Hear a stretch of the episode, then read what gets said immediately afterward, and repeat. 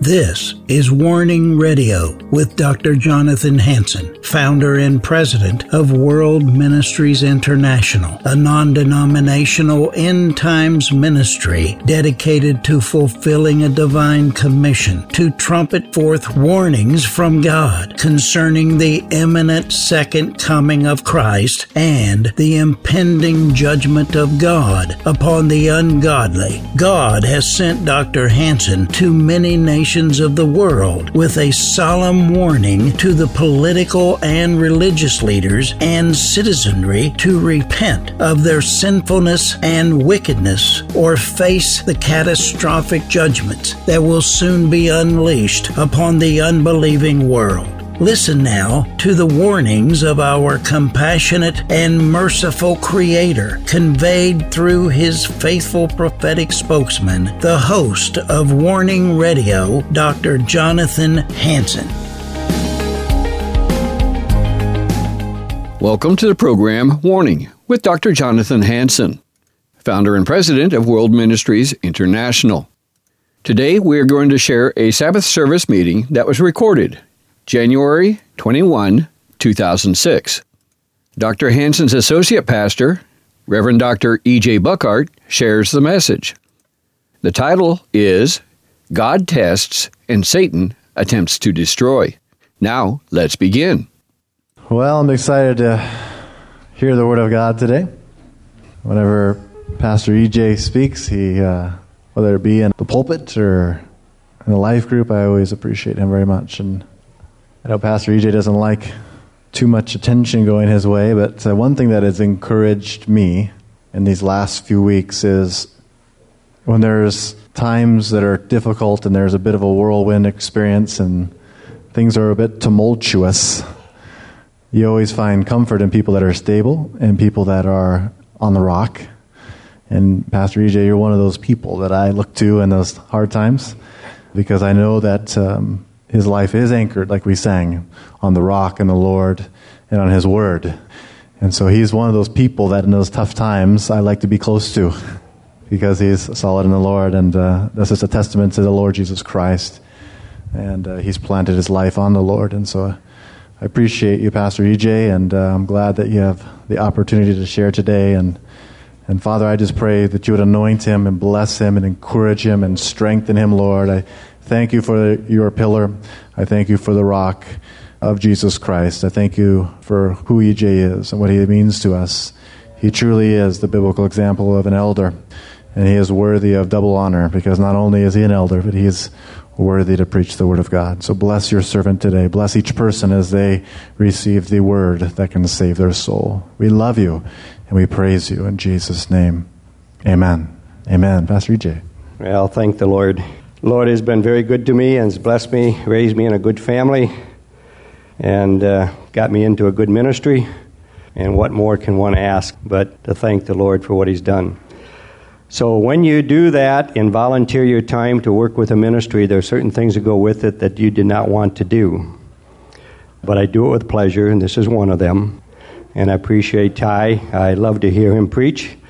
But there's something you do when you give your life to the Lord there are some things you've got to do that you may not like to do, but we have a Lord who will give us the words to say.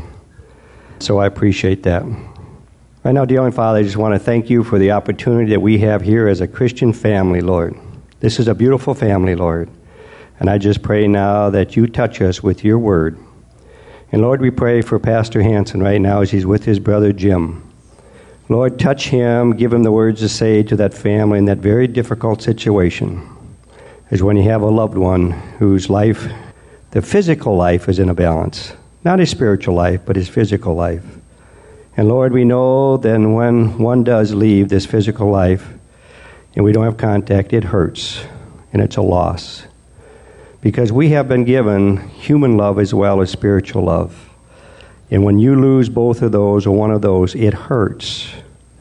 So, Lord, I just pray, Lord, that you may work a miracle a healing in Jim's life and to restore him if it's your will, Lord. But Lord, let us also understand the tears of this life, which are only for this life, they're not for the future. And we need to remember that when times are tough. We are living in this life with its imperfections, but we're looking forward to another life that will have no imperfections. So, Lord, be with us this day, I pray, and be with him in Jesus' name. Amen. You probably may have wondered why we decided to show the PowerPoint. We want you to see this is what we present around the world. Every pastor, every church we go to, we show this PowerPoint. I remember many times I kept saying, Are we going to have to show it again? We're going to have to show it again. But you know what? This touches the lives of people and gets them excited about what we need to do for the Lord. This is the goal of WMI. You don't get to see very often. But this is what we do, and this is one of the reasons we're in this ministry. Now we also have Christ Worship Center, which is also part of WMI, and WMI is part of Christ Worship Center. We will be working together to do what that is showing what Pastor has already done, and we'll be doing this in the future. The other thing I'd like to take a look at, I handed out our brochure. You've all seen it. I don't know how many times you read it, but I pick it up every once in a while and read it. Because I think it's important right now, as we're going through some troubling times, is to know what really is our mission? What is our goal? Remember when you gave your life to Christ, you did not give it to Him for one week or a month or a year or two years. You gave it to the rest of your life on this earth. And so when we tie ourselves into a ministry, we need to follow the mission. And the mission is is not just as when we see that is doing what I want to do for me, but what we're doing for the Lord. So we need to know what the mission is because this is what we're here for. Sister Terry, I love your word that you gave today. And this is one of the best worships I've ever had. I guess maybe it's because a lot of times I'm sitting in the back and not down in front. But I knew the worship was good is when it touched Terry. And Sister Terry, you know, I stopped to think one of the things that we're going through right now is the Trinity of the flesh me, myself, and I. And I tell you what, those are three very important people, and don't and don't deny that. I am important, me, myself, and I. But I have to be careful sometimes because we're as Christians, we got to belong in the Trinity, which is a Father, Son, and the Holy Spirit. So many times we get in the flesh, me, myself, and I, and if it doesn't go my way, I get upset. Poor Jesus had to deal with this with his 12 disciples. But you know what? This is a worldly thing, and it's not bad. As in my message, we'll get into that. There are some things that we deal with right now in this life that are very important, but we will not have to deal with them in heaven. They will not be part. There's two trees that were in the Garden of Eden, two trees. One was good and evil, and the other was a tree of life. Believe it or not, the tree of good and evil will not be in heaven. There will not be good and evil. It will only be the glory of God. But in this earth, we deal with the good and the evil. And the goal is, is that everyone we know, everyone we associate with, will be able to share in that, in that glory. And so when we have to struggle in this life, it's for the glory of God. It's not for ourselves. But if you look at that up, it says the mission of World Ministries International to faithfully prophesy to the nations of the world proclaiming the kingdom of God, giving warning to the political and church leaders, the church, the society of God's coming judgment. We are sounding the alarm for the nations to repent of sins and draw near to Jesus Christ.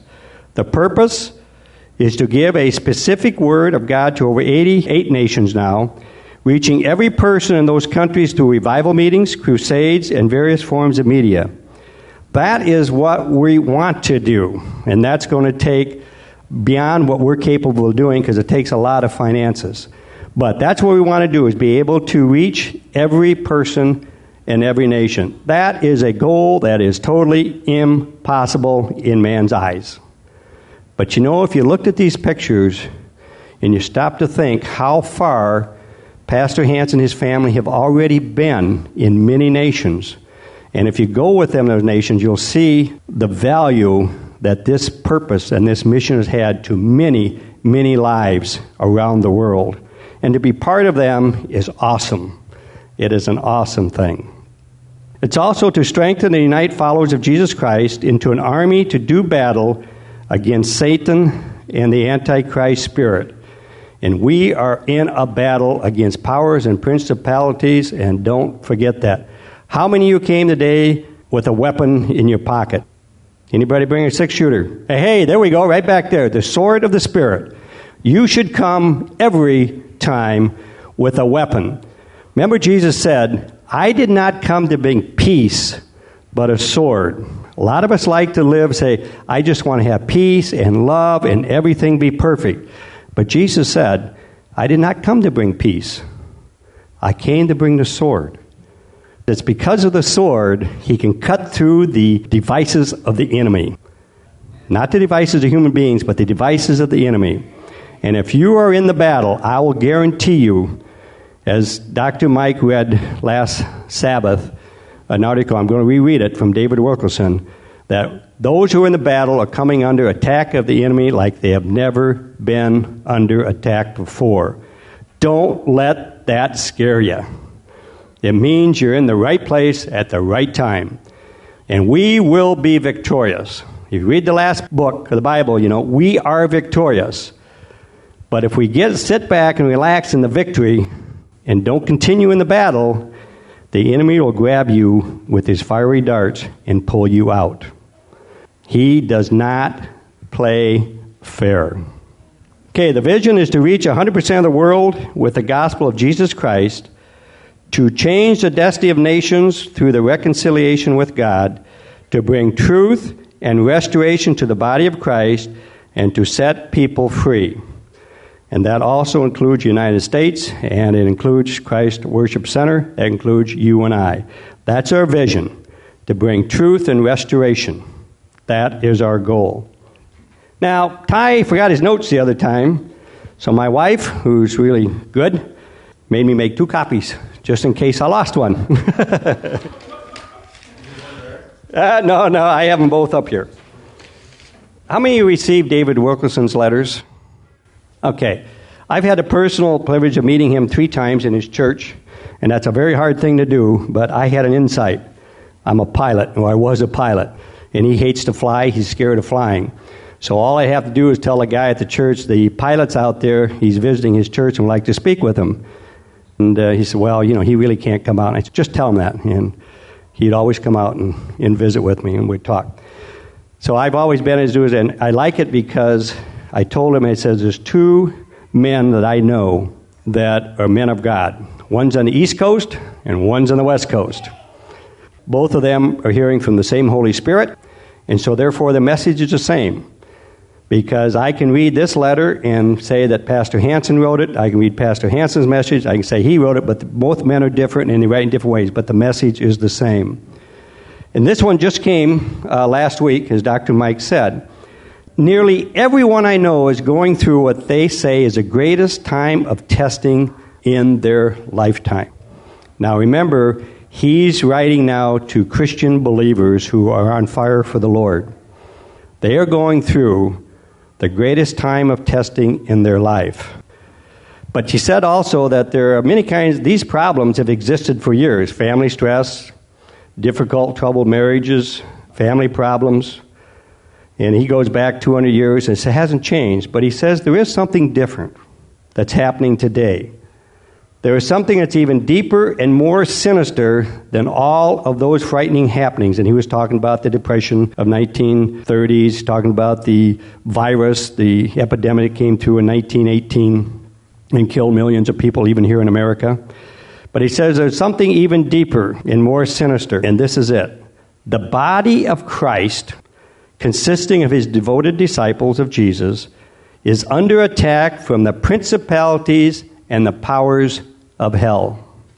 An angry devil who knows his time is short has waged all out war against the righteous. That's why we need to have the sword of the Spirit. We need the Bible. And we need to base everything we do on Scripture. Because if we don't, the devil will overcome us. The angry devil knows that his time is short and has waged all out war against the righteous. He doesn't have to do it against the unrighteous because he already has them in the palm of their hand. Satan has seen the handwriting on the wall and is dispatching his army against Christ's most devoted children. I can remember sitting in churches and I was a good church member. I was a good pew. I sat in my pew. And there's another word for pew, if you know what I mean. And many times I'd go to church on Sunday, but I was a good Christian. I also went Sunday night. And I was even better than most of them. I went on Wednesday night. But you know, a thousand people show up on Sunday morning, 250 people show up Sunday night, 30 people show up on Wednesday. Where is your dedication to the Lord? Sometimes we complain that we're spending two, three, or four nights doing the ministry. But you know, Pastor Hansen's right. If you're really in the ministry, it's a full time job. Yes, we have other jobs that we do to provide finances for our family. That's great and that's good. But there's also the other time that we really need to spend serving the Lord. But those who are really serving the Lord are the ones that are really coming under attack. Satan is infusing your thoughts with fears, discouragement, temptations, depressions. He's after your faith, wanting to discourage you so that you will quit the fight. Make no mistake about it, the war is in your mind. Everyone knows here the situation, and the powers and principalities are trying to rake havoc in this ministry. And I have no doubt about it. But I have no fear that there's going to be victory in this. And we have men and women of God who God has called, and that enemy is trying to take them out. Don't get me wrong. He's trying to take them out. And he'll try to take you out, and he'll try to take me out. And he will use the closest ones to you to do it. I can remember, I've been with Pastor Hansen in this ministry for nine years or so, and I have seen how the enemy is even trying to split my marriage from time to time. I've seen him try to take that thing that's closest to you and pull you out. I've seen him try to take Pastor Hansen and, and put my thoughts in my mind. You know, this guy you know, he's all ego. It's me, me, me. Look what I've done. I've seen a lot of things take place. That, you know, he's trying to control me. He's trying to manipulate. He's trying to make me do everything he wants to do to get his goal and his gains. Well, you know what? His goal and gains is what Jesus Christ wants us to do. But the enemy was trying to put that other spark in it that it was his and not God's. And so I had to stop back and says, now, when my wife and I chose to come with this ministry, when God called us to this ministry, it was not for a season. I was called to this ministry till the day I die. I have no doubt about that. Because when I gave my life to the Lord, He called me till the day I die. And the ministry is how we get the word out. It's pretty hard to do it all by yourself. So I have seen in my own personal life how the enemy has tried to take something away from me so that I will give up the battle. I mean, there's how many times would I like to say, you know, I want to go back to the cockpit, and I say this to Pastor Hansen all the time I want to go back to the cockpit, close that door, and things are easy. It's all mechanical. I mean, mechanical problems, when you land on the ground, you tell a mechanic, come and fix it. It's so much easier in dealing with people than it is working with mechanical things. And when, when I called to come to this ministry, I did not come here to travel the nations. God called me to come here and support Pastor Hansen. Okay, I thought that'd be kind of nice. I can take care of my property, I can take care of his problems around the house, you know, I can do all these sort of things. And I can travel with him too, you know, but I'm not going to have to get up and speak. And he never asked me to get up and speak. But you know what?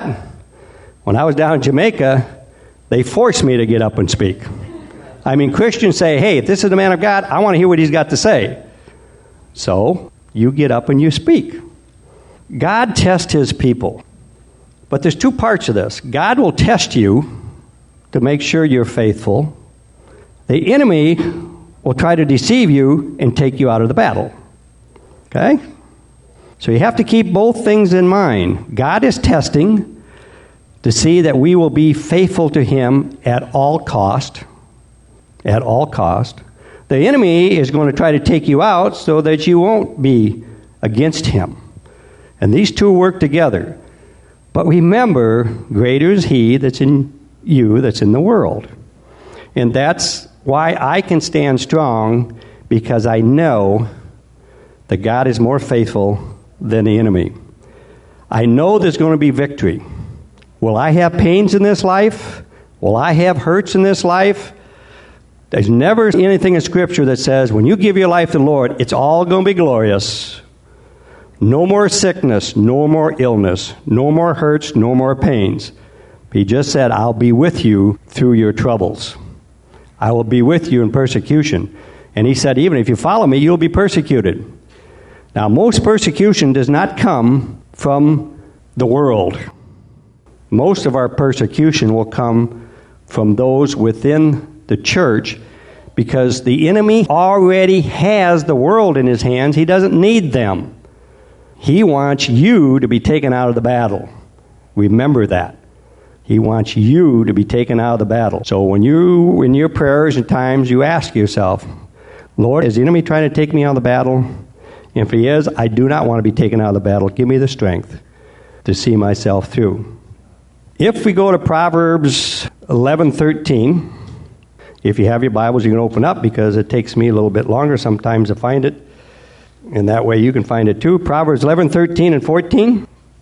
The talebearer revealeth secrets, but he that is of faithful spirit concealeth the matter. Where no counsel is, the people fall. But in the multitude of counselors, there is safety. And I little note on the side of my Bible says, no gossip. You know, there are secrets that are not supposed to be revealed. If I were to come to, say, George, and I have a problem with George, that's between George and I. We work it out. Okay, I'm not going to reveal that to anybody else. It's none of their business. Because what happens if I perceive that whole thing wrong? What if I perceive the relationship that he said something he really didn't say it? And now I've blabbed it all over. Now that's what he talks about revealing secrets. You don't do that because then you destroy the relationship.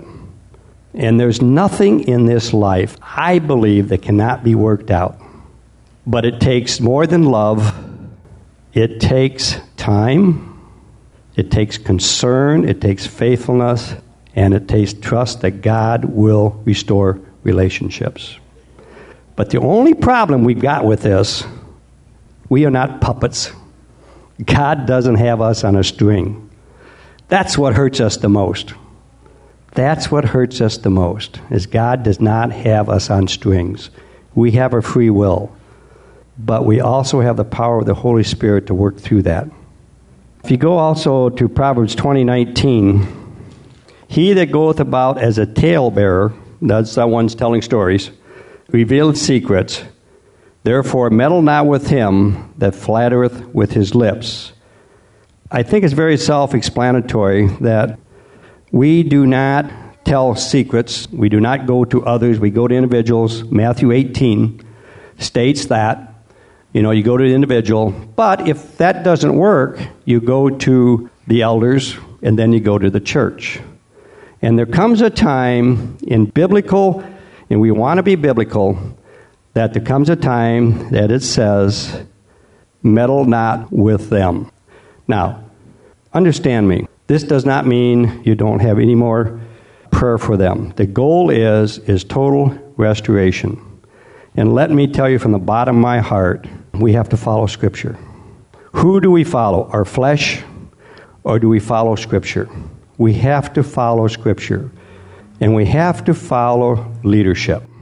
And that's what I'm coming up to here. We must remain in His Word.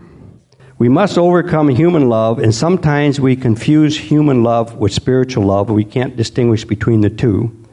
And spiritual love is where we're concerned that each and every one of us will come to be able true servants of the Lord and to be able to work together to accomplish this purpose in ministry. We have all been called to this ministry. I don't know anyone here that has says they have not been called to this ministry. Otherwise, you would not be here. You did not come to this church just to come to church. You came here because you're called to the ministry. We must follow God's chosen leadership. And who is God's chosen leadership? First of all, it's Jesus Christ. And Jesus Christ is what's explained to us in the Word. So we must follow chosen leadership and how they set up the policy. As a pilot, we have what we call standard operating procedures. I'm sure in a dental office you got certain, we could call them standard operating procedures. Because I'm not, you can get into disease and stuff and not sterilize, and everybody's occupational safe. We have what we call standard operating procedures because each time I got in a cockpit, I worked with two different people. if they didn't know the procedure and we didn't work together, it would be chaotic. But every now and then we have new management would come in. New procedures were changed. Well, after a while, most of us got to the point to where we'd say, I'd, I'd say to my, I was guilty of this. I, I was totally guilty of it. I said, eh, I'll do it the old way. I mean, that's good. Well, when you do that, a problem happens. You get the two other guys that say they're going to go by it, and you're going by the other way, and no one knows what the other one's doing. And it creates chaos in the cockpit. And so then you sit back, and I finally sat back, and later on I got to be about 50 years old. You start to learn a few more things at 50. And it says, uh, You know, really, is there anything about this new procedure that's going to create a hazard or safety to the flight? Well, no. It was just a different way of doing it. So if it wasn't going to create a hazard to the flight, why not just do it and work in harmony? And so finally I got to the point and said, That's it. When they changed it, I accepted it, I worked with it, and you know what? Those last years of my flying were real easy in the cockpit because everyone was in the same order, on the same vision, following the same procedures. And the only time was a problem was someone would come in and they didn't want to go by the standing operating procedures.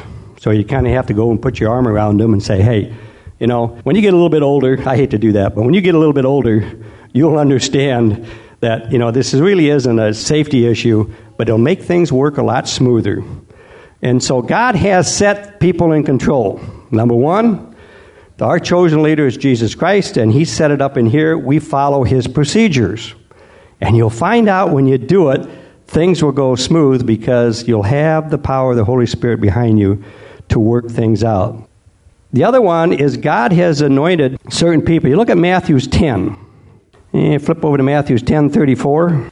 Think now they come to set peace on earth, but I come to send a peace and sword. Let's go to 1 Samuel 26. Okay, 1 Samuel 26. And we're discussing about God's anointed people. 1 Samuel 26, 9 through 11. And David said to Abishai, Destroy him not. Now they're talking about Saul. Okay? Now Saul was anointed king, chosen man of God, who actually got into the flesh if we want to put it simply. And a lot of people say, well, he got in the flesh, so he's no longer anointed. But David said, Destroy him not, for who could stretch forth his hand against the Lord's anointed and be guiltless? And David said furthermore, As the Lord liveth, the Lord shall smite him, the Lord shall smite him, and on his day shall come to die, and he shall descend into battle and perish. The Lord forbid that I should stretch forth my hand against the Lord's anointed. But I pray, take thou now thy spear that is in thy bolster, and the curse of water, and let us go. If you go to 2 Samuel 1.14, just a few pages over, and this is when one of the Amalekite's son had actually taken the sword and killed Saul. He said, How was thou was afraid to stretch forth the hand to destroy the anointed? God has chosen the church to be the method to get his message out. God then calls chosen leaders to work in that ministry. Now, Pastor Hansen is anointed man of God, not because I said it and not because he's our pastor. But if you go through and look where he's been and what he's done, you will see that he is anointed man of God. Now, it's very dangerous to go against an anointed person. It's very dangerous. It's in the world, it's a little bit different. If you work in a corporation, it's a little bit different. Even though my brother was a top executive Sears Roebuck, number two man, I was in his office and uh, he said we could sit there and visit and chat, but when the boss called, he had to leave immediately, which is exactly what happened.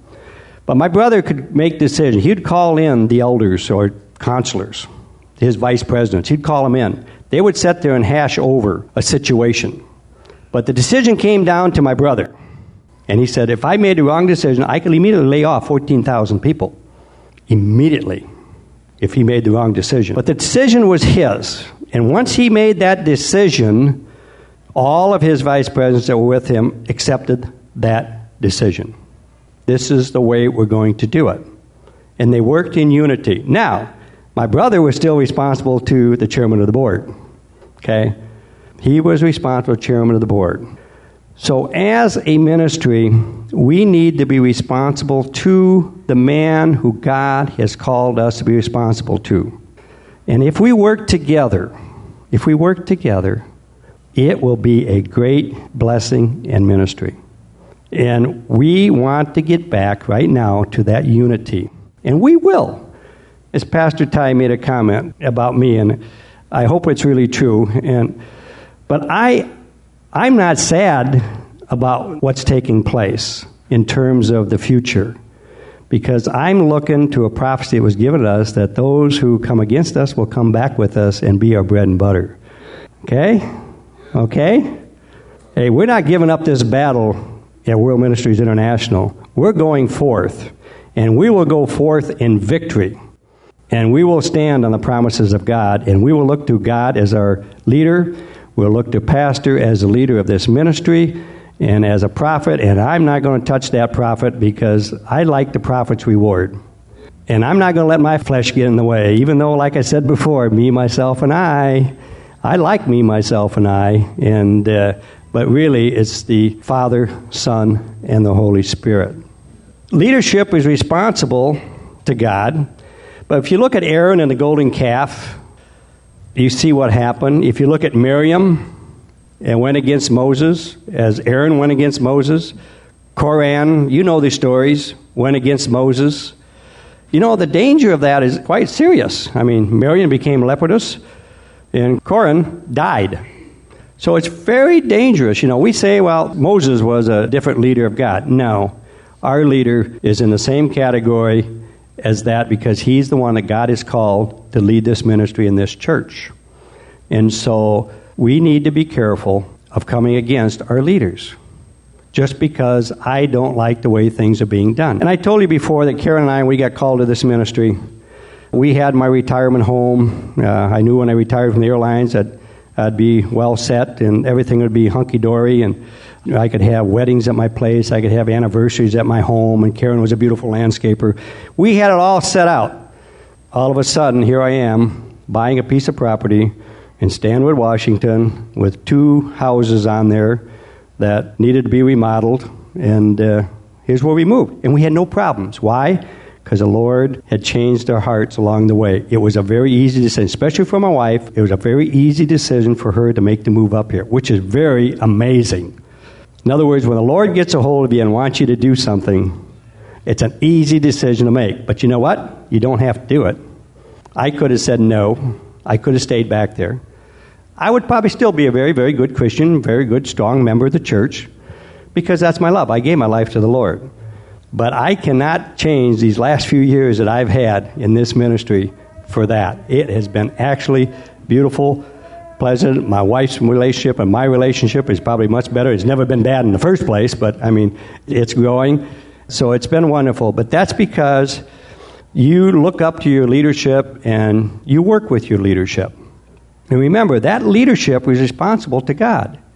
God's the one that brings the judgments, not us. God is the one that brings a judgment. We don't do that. But we also follow Scripture. And sometimes we have to do the things we do because Scripture calls us to do it. Now, the message I was going to speak, which I'm going to talk about a little bit here in just for a few minutes, is a balancing of Scriptures.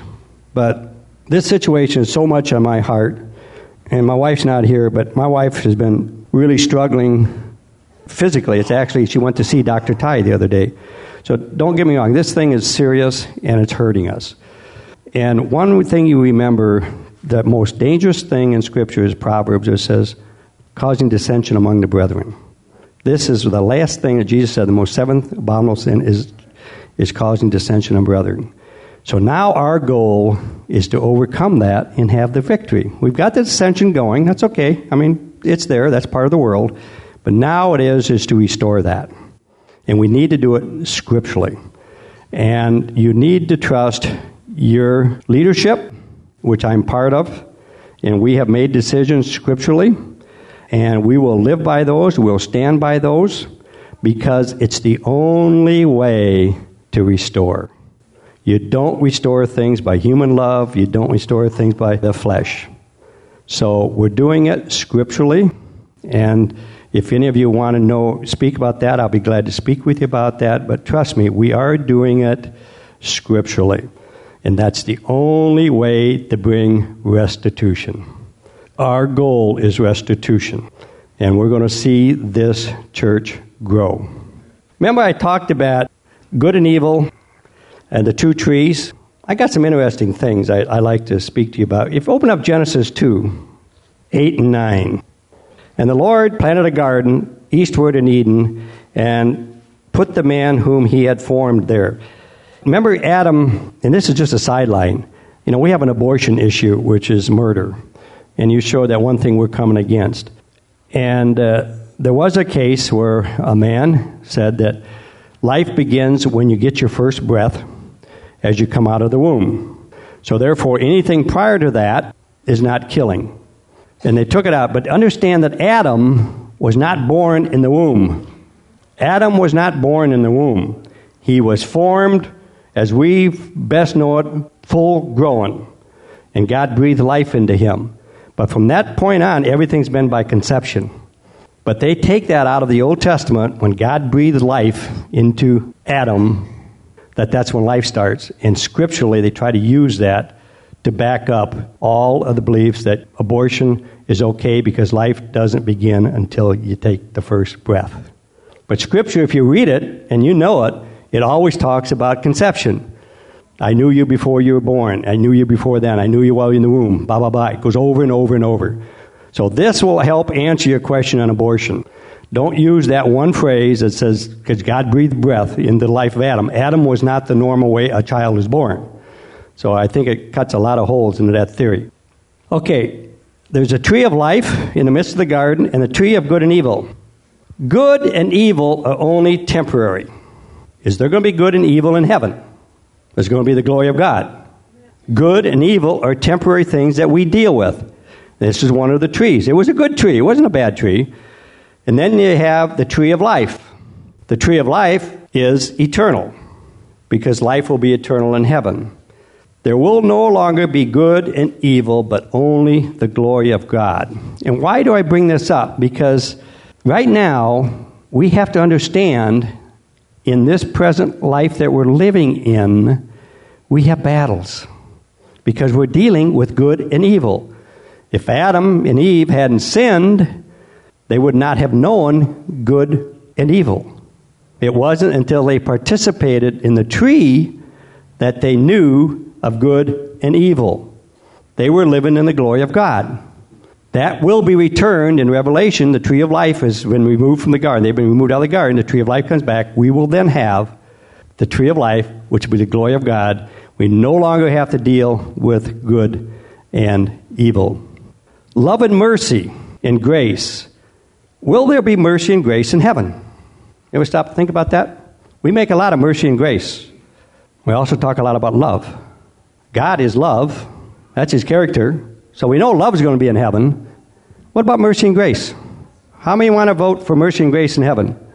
Why do you want mercy and grace in heaven if you live in the glory of God? Why do you need mercy? Why do you need grace? He's love.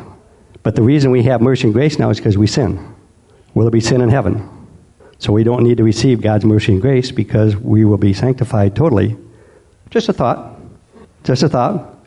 So we'll have love. Just a thought when I was studying this, it came up. I says, you know, the love is, is important because the mercy and grace, right now, we need God's mercy and grace because we sin. Each and every one of us has faults. And I'm not going to tell you my faults, but I know I struggle with them daily. Okay? But in heaven, I won't have those struggles. So I won't need God's mercy and grace, but I'll have the glory of God. I just thought it was kind of interesting thoughts. He's going to light heavens with his glory. There will not be the need for moons and stars and suns. They may be out there, but in, in heaven, in Jerusalem, New Jerusalem, we don't need that because we'll be in His glory. Along with mercy and grace is another word called judgment. I also believe judgment is strictly a worldly thing because of sin and evil. Why will we need to have judgment when we're in heaven when we're all glorified, perfect bodies, perfect life, living with Christ in true love and with our fellow people at all times. There won't be any judgment. Judgment is a worldly thing. Judgment will end. And that's why God loves judgment. and I'm jumping around here, God loves judgment because judgment is the last thing that happens prior to His glory fully being given to us. So we do judge in this life.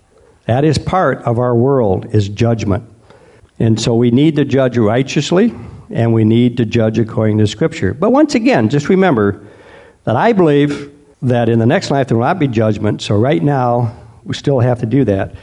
And like mercy and grace will be perfected. Let me put it that way. It'd be perfected. So, you know, there's just the love that comes there. Promises and conditions.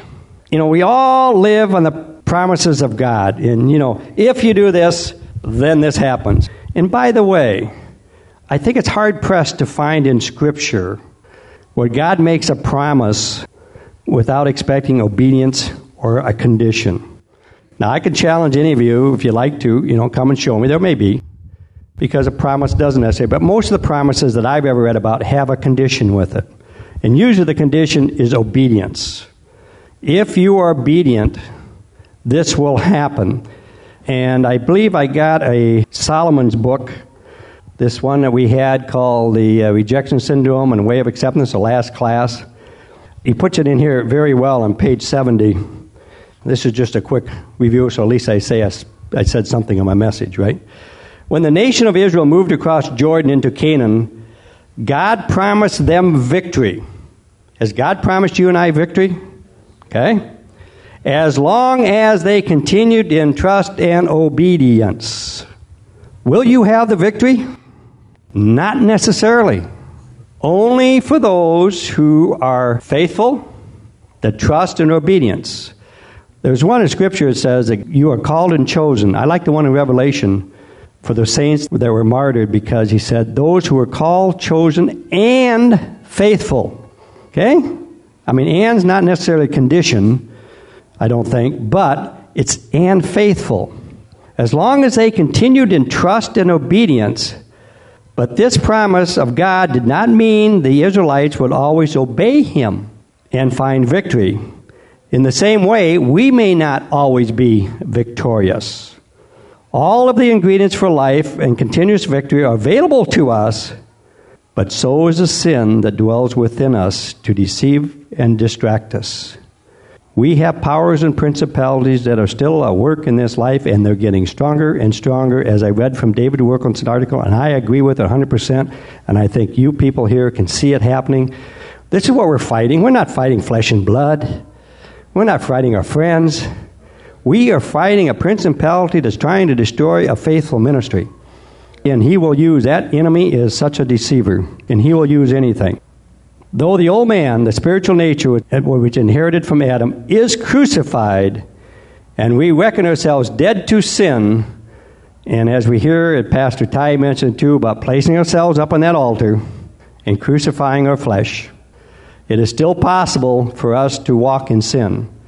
When we return to self effort, and there's the key me, myself, and I, my fleshly trinity, we revert to the tracks of our own making and seek again to establish righteousness on our own rather than submit it to the self surrender claim of power and the righteousness of God.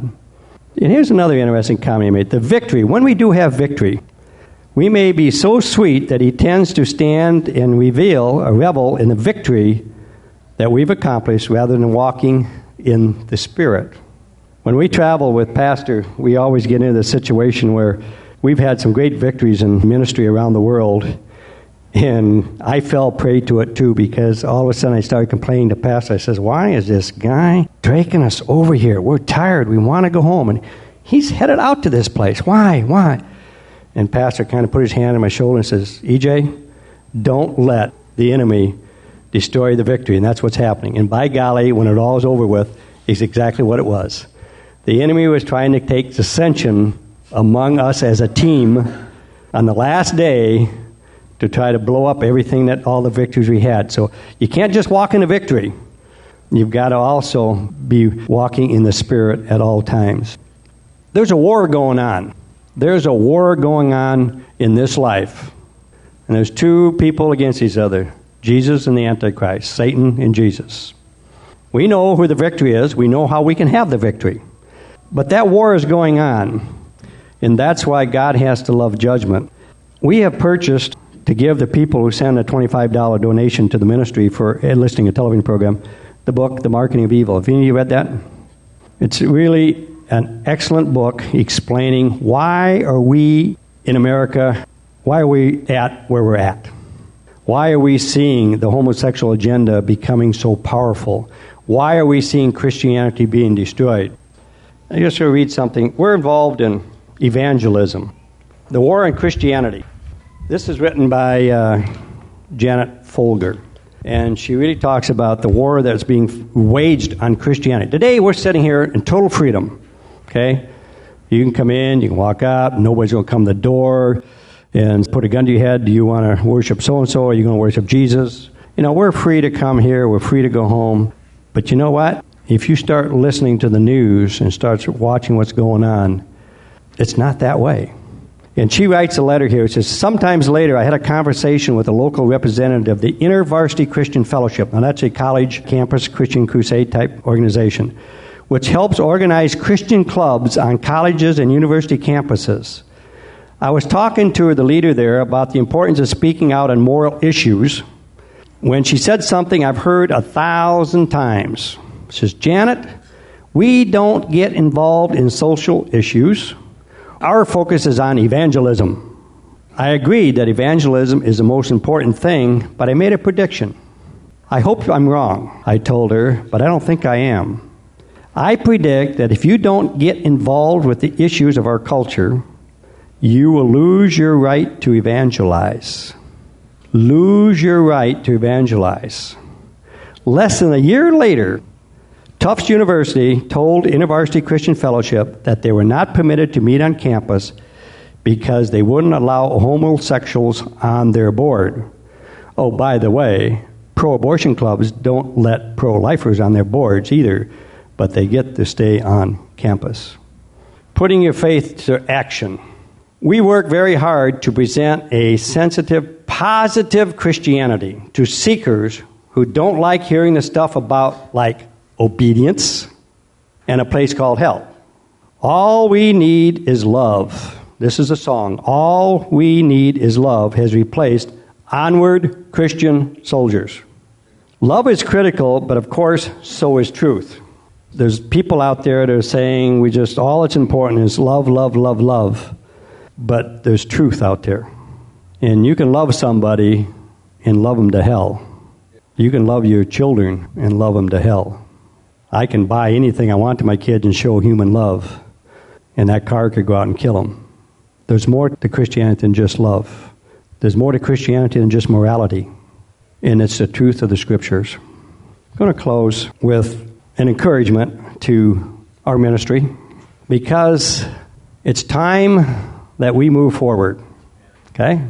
It's time that we move forward. We allow our hurts to be given over to Jesus. We allow those that are not with us to be giving over to Jesus. And I tell you what, He's going to do a lot better than you and I. Okay? Do you realize He loves you and I more than we love anybody? He loves you and I more than my wife loves me. I mean, sometimes I don't think we understand that. And we understand if we don't do it, who's going to do it? I trust the God that I love is not going to let any of his children go by the wayside. I pray for my children every day that, Lord, put a hedge of protection about them and don't let the enemy take them out, but let them come to a saving knowledge of the Lord Jesus Christ. I pray that, and I teach this on the telephone. I talk with people that are, their children are all in trouble, all messed up. And I says the only thing we can do, the best we can do, we can love them. You know, that can mean a lot to different people. But the best thing we can do is pray that prayer. Lord, put a hedge of protection about my son, about my daughter. Do not let the enemy take them out, but let them come to know you as their Lord and Savior. That is a will of Jesus Christ. You can pray that prayer over and over again, but you can also believe in that. Now, they're only going to come to the truth by listening to the Word of God. That's agreed too, right? So someone has to teach them the Word of God. But thankfully, at least in America, it's hard, I believe, for anyone here not to have heard of Jesus and the love that He has. So it's important that when you pray that prayer, that you follow through with it, that when you're with your children, you speak the truth to them about the love of Jesus. And it's proved to teach them about obedience to the word. That's very important as well. Because God says if you're not obedient, you know, there's curses and punishments that come if you're not obedient children. And he who honors his father and mother, there's a blessing that goes with that. That's the first one of the commandments that has a blessing. Honor thy father and thy mother. And if I see children who are not honoring their father and mother that are old enough to understand, I have a question. I says, You're playing with fire because it says honor your father and mother. Does that mean that your father and mother does everything correct and properly? Hmm. And if you're a perfect parent in here, raise your hands. you know, because we aren't. But we're ready to move ahead. We've got a great year coming. This church is not going to be empty like this forever. That's provided we, that's you and I, do the work of the Lord and start reaching out to this community, which is one of our goals. As we remember, the vision that we have for WMI is the same the vision for Christ Worship Center, is to reach out to that world, to bring them the message of warning that there is a hell, there is a heaven, there is a judgment day coming, and we need to be right with the Lord. Once again, we can still pray that prayer, but there does take action on our part as well. When David Wilkerson wrote that letter that we read in the first part, he also had a newsletter with it called I Have Labored in Vain. And I tell you, ministers who have labored in vain, after a while say, I give up. You know, what I'm trying to accomplish in the hearts of these people is not happening. And that enemy is just tearing us apart. I got to say it again. We are under spiritual attack. Don't get me wrong, and that's why you're here. If you don't want this spiritual attack, you can go someplace else. I can tell you churches to go to, and you don't have to worry about it. The enemy will let you alone. I'll guarantee it.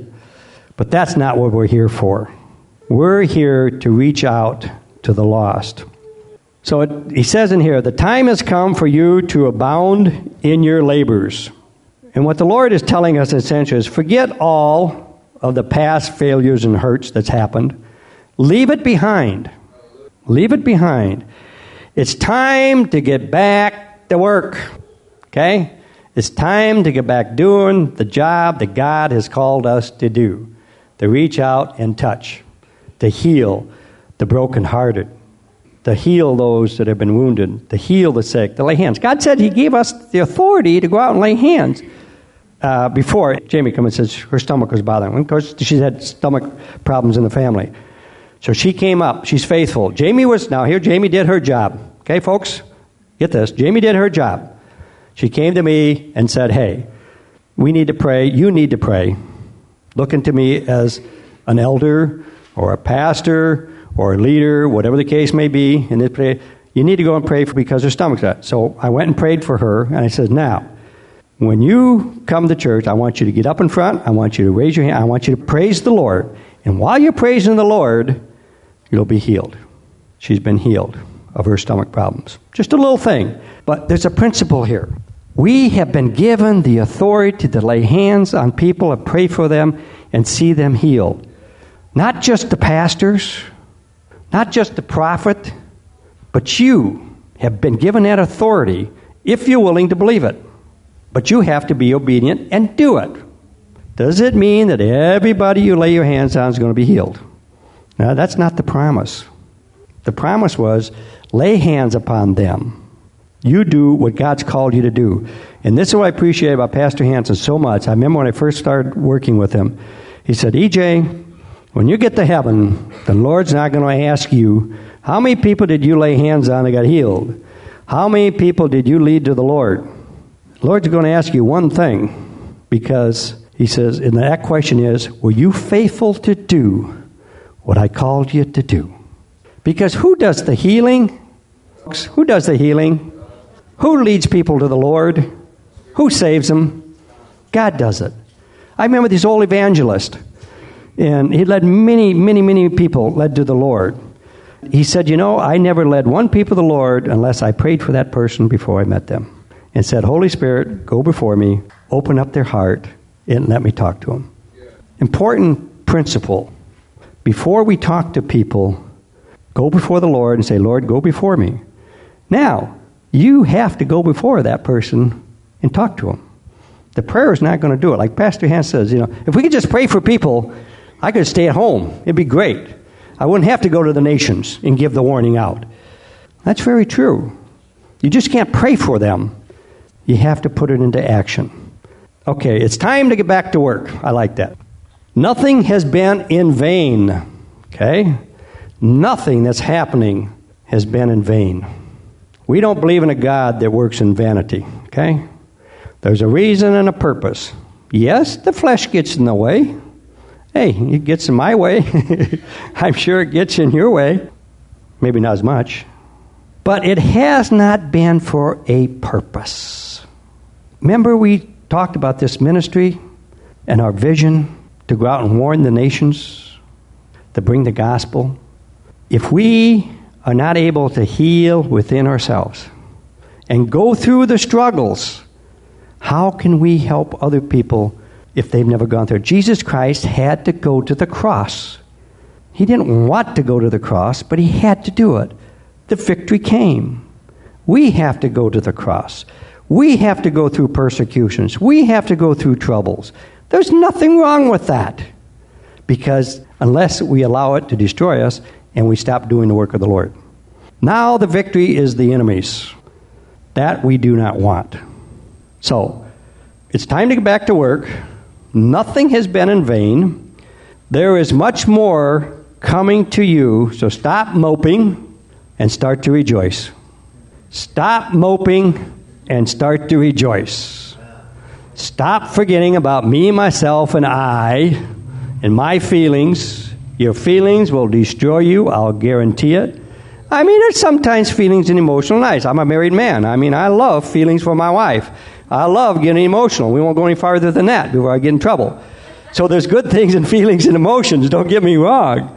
But you have to understand where your feelings and emotions are coming from and there's some of them that'll lead you astray.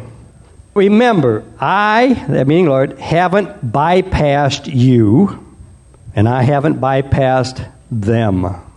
Okay? God has not bypassed them. He has not bypassed you. I'm going to do more abundantly than you can think or ask. Now, how many want to accept that? Okay? How many believe that? And if you believe that, we are going forward and we're not going to allow the enemy to stop us. We're not going to allow the powers and principalities of this world to stop us. And we're not going to allow the feelings to override the scriptures. The sword of the Spirit. Okay? So, that's my encouragement to you that there is a beautiful future ahead as we get before the Lord and say, Lord, help me. Because when does your victories come the best? Is when you can no longer do it yourself. I have heard over the past few months, not that I haven't heard over the past few years, I've heard it too. I'm at wit's end. I don't know. It's a serious situation. What can I do? I don't know. That's when the Lord is putting you where He wants you. He's putting yourself on the altar and say, hey, give it to me. I will handle it and I will show you what to do. The scripture says, you know, when, in the end age, when you go before the governors and rulers, that the Lord will give you the words to say. That's a promise of the Lord. I think it applies to us today that as we get to the point where we don't know what to do or what to say, Lord, I'm at wit's end. Help me because I love and I want to love. But I want to do it the way you want me to do it. Believe in His promises. Okay? They're there for a reason. They're there for a reason. So the day before you leave, come and spend some time at the altar just saying, Lord, I know what's happening is of you because you're testing me. I know that the enemy is trying to destroy me and destroy us. But show me, Lord, where can I be the catalyst to be able to restore and to be able to go out into this community of Stanwood and the nation as well and be your spokesman at all cost. At all cost. Come forward, spend some time with the Lord, and understand that there is a victory. And the victory can be ours if if we allow it to be. Or we can mope and groan and complain, or we can be victorious. It's our choice. It's your choice. Now, here is my friend Scott Farah, and he's going to help you with your business. Scott? Jesus teaches us that we should never do anything without making a plan first. Most small business owners fail to follow this biblical principle and do not have a written plan for where they want to be in one year, three years, five years. Yet every large business has a written plan. Many who wish to start their own businesses do not develop a plan first. This is one of the major reasons that 80% of all small businesses fail within the first five years. God worked through me to develop a unique educational program for business people. Quite frankly, this program has changed people's lives. If you currently own a business or if you're thinking about going into business for yourself, you need the Independence Program. Visit our website, independenceprogram.training, and if you choose to purchase this unique educational program, make sure that you use promo code WMI. It will give you a 5% discount. So, if what you have just heard resonates with you, and if you care and you want to be an unsung hero, I implore you, please take a few seconds to call us today and leave a message with a short prayer for us because we need to know that you are with us and care enough to be part of the spark with us so that together we can move God to send a great awakening that can reverse the inevitability of God's coming judgment, according to what God spoke in Jeremiah 18 7 and 8. We believe that if you joined hands with us, together we can save America from certain catastrophic judgment. So call now, okay? Dial 360 629 5248 and say a short prayer for us in your message and leave your phone number too, okay? So one more time 360 629 5248. Thank you and God bless.